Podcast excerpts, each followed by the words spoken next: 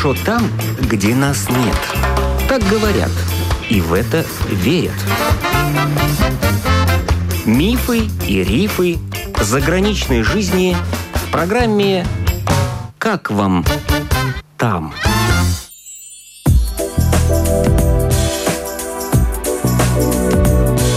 Добрый день! В эфире автор программы Галина Грейдены. Александр Вовний – рижанин в третьем поколении. В свое время он совершил поэтапное кругосветное путешествие на велосипеде. Объехал 60 стран. Более 10 лет он работал телеоператором на крупнейшие российские и латвийские телеканалы, а путешествовал параллельно. 12 лет назад Александр переселился из Риги в Россию, в Екатеринбург, женился, воспитывает двух сыновей и развернул свой бизнес. Варит и продает джемы, варенья и цукаты. Александр, когда я вам позвонила, вы сказали, что едете на работу. Работа есть у вас? Да, слава богу, работа есть. И более того, многие предприятия работают. Людей кормит экономика, то есть как покупали, покупали с удовольствием. То же самый высший пилотаж я считаю, это когда человек тратит свои деньги на что-то с удовольствием. Вот в этих условиях ваш бизнес не просел, люди покупают больше, меньше вашу продукцию, я имею в виду? Очень сложно сказать, ответить на этот вопрос, потому что традиционно у нас сезон продаж начинается осенью. Сейчас идет время заготовок, и что будет с экономикой, сложно сказать. Но уже сейчас понятно, что, конечно же, экономически народ просел. И тех продаж, которые были в прошлом году, в этом, наверное, ожидать сложно. Абсолютно нормально к этому относимся, тем более, что есть предзаказы, есть контракты действующие, и мы по ним работаем. Но прогнозировать я не берусь, как, наверное, никто из тех, кто не владеет полным спектром информационным. То есть можно лишь гадать. А знаете ли вы, какую помощь оказывает предпринимателям государства? Ну, например, вот гостиницам, которые сегодня простаивают, ресторанам. Насколько я знаю, есть отдельные гранты, отдельные, скажем так, выплаты именно во время коронавируса, да. При этом условии это сохранение рабочих мест и необходимость моего бизнеса обществу. В данном случае я занимаюсь пищевым производством и не сократил ни одного рабочего места. Более того, на период заготовок я еще и нанимаю людей. Поэтому имею полное право обратиться в государственные инстанции за помощью. Так а что же держит? Галина, нет времени. И я не могу себе позволить выделить время для того, чтобы обратиться, хоть и в государственные, но все-таки бюрократические инстанции. В любом случае, мне нужно что-то писать, объяснять, доказывать. Ну, нет у меня времени на это. Но пока система хромает, то есть я еще не видел и не знаю ни одного предпринимателя, который вот так вот взял бы и получил деньги. Номинально я имею право на некие субсидии. А жена работает ваша? Да, работает. У нее тоже предприятие непрерывного цикла. Это градообразующее предприятие, поэтому никаких проблем с работой нет.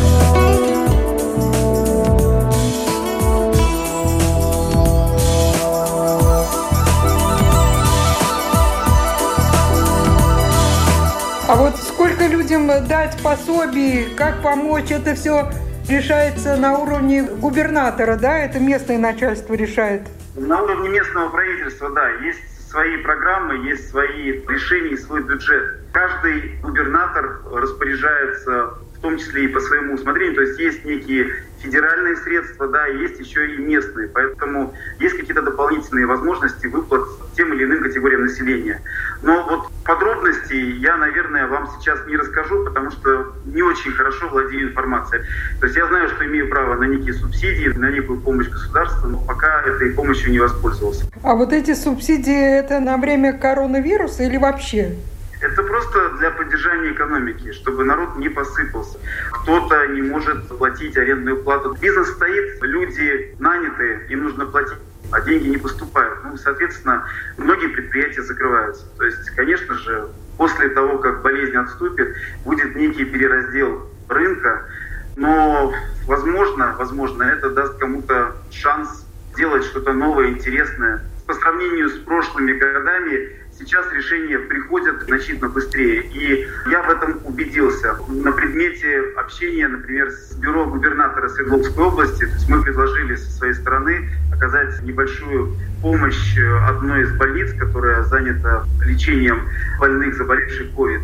И решение было достаточно быстро принято, и с нами связались непосредственно из бюро губернатора, сделали все необходимое для того, чтобы как можно быстрее мы смогли передать те необходимые вещи, которые в итоге предназначались для больных и для персонала. А что вы передали конкретно? В частности, для людей очень важно получение качественного питья, желательно обогащенного витаминами. У меня сиропы, которые делаются без варки, без добавления каких-то то ни было химических реагентов. Соответственно, все это прекрасная база для приготовления напитков. То есть не нужно ничего придумывать, просто смешивается определенное количество этих сиропов с водой. По сути, это концентрат. Мы передали тонну, и этой тонны вполне хватит для того, чтобы сделать до 5 тонн напитка. Поэтому, надеюсь, мы сделали свой вклад и более того, ищем возможность помогать людям в это непростое время. Я не похвалюсь ни в коем случае. Таких людей очень много сейчас. И в этом плане за Россию можно гордиться. Действительно, очень много людей, которые сочувствуют, принимают участие, стараются разрядить ситуацию, потому что не секрет, многие остались и без средств к существованию, и без работы. Это большая проблема, которую предстоит решать в ближайшем будущем. То есть, чтобы все поняли, это, конечно, вы безвозмездно передали больнице? Ну, естественно, это не время, когда нужно зарабатывать на проблемах других людей. Если есть возможность, дай. Потому что, возможно, опять-таки, в следующий раз нужно будет тебе. И найдутся люди, которые помогут.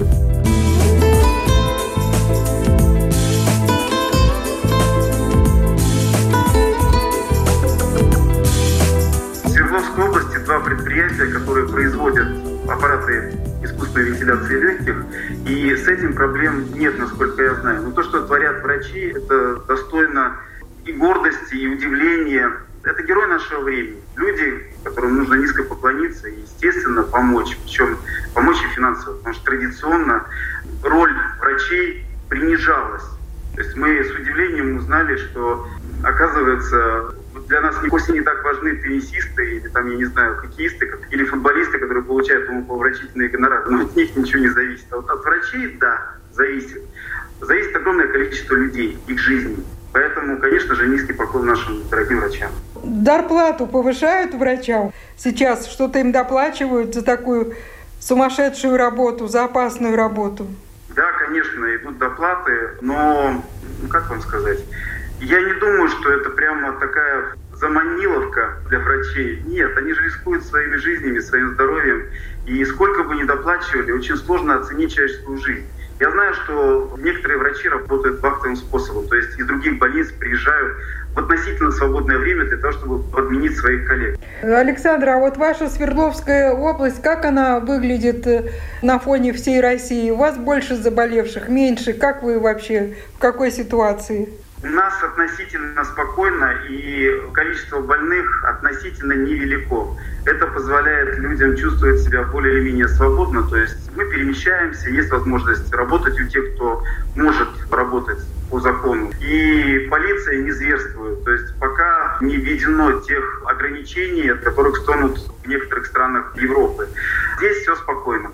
Во многом это благодаря тому, что были приняты своевременные меры – Соответственно, здесь распространение COVID не так велико и не так быстро продвигается.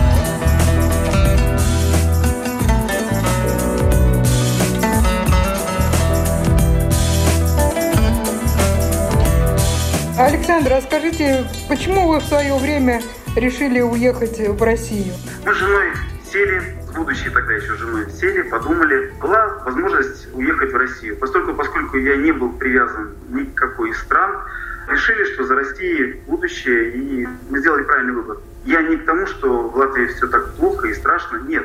Просто в России несколько больше возможностей. И никогда в Латвии за столь короткий период я не стал бы производителем, промышленником и никогда не добился бы тех результатов, которые имею здесь в России. Работать приходится очень много. Конкуренция большая, и каждый день приходится доказывать свою состоятельность. Вы сказали, что я бы не состоялся в этом качестве в Латвии. А почему? Что бы вам мешало? В Латвии свой небольшой рынок, и если уж развиваться, то нужно было бы идти куда-то дальше, в Европу.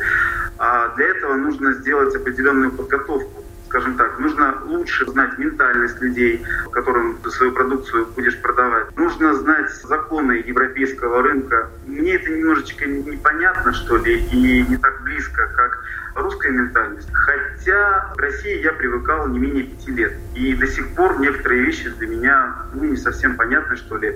Тем не менее, я их принял и работаю по тем законам, которые здесь приняты. Я вполне успешно работаю в России, и есть возможность отправлять свою продукцию и за рубеж, в том числе в некоторые европейские страны.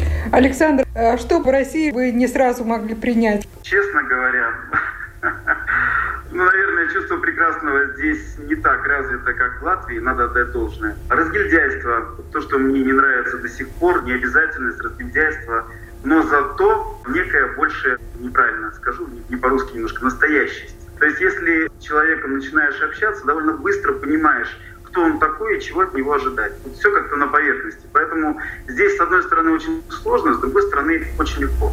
И мне это импонирует. Такая прозрачность.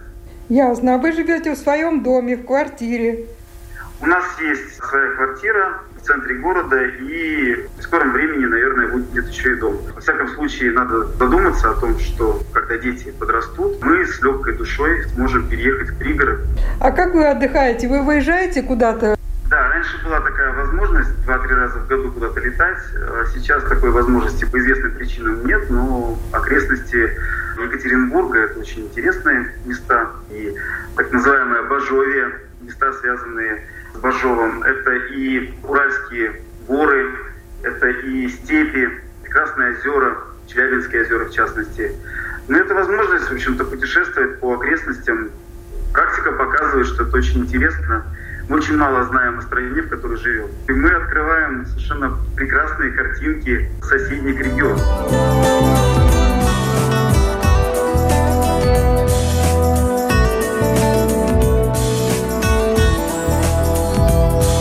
Это был бывший рижанин Александр Вовний, живущий сегодня в России, в Екатеринбурге.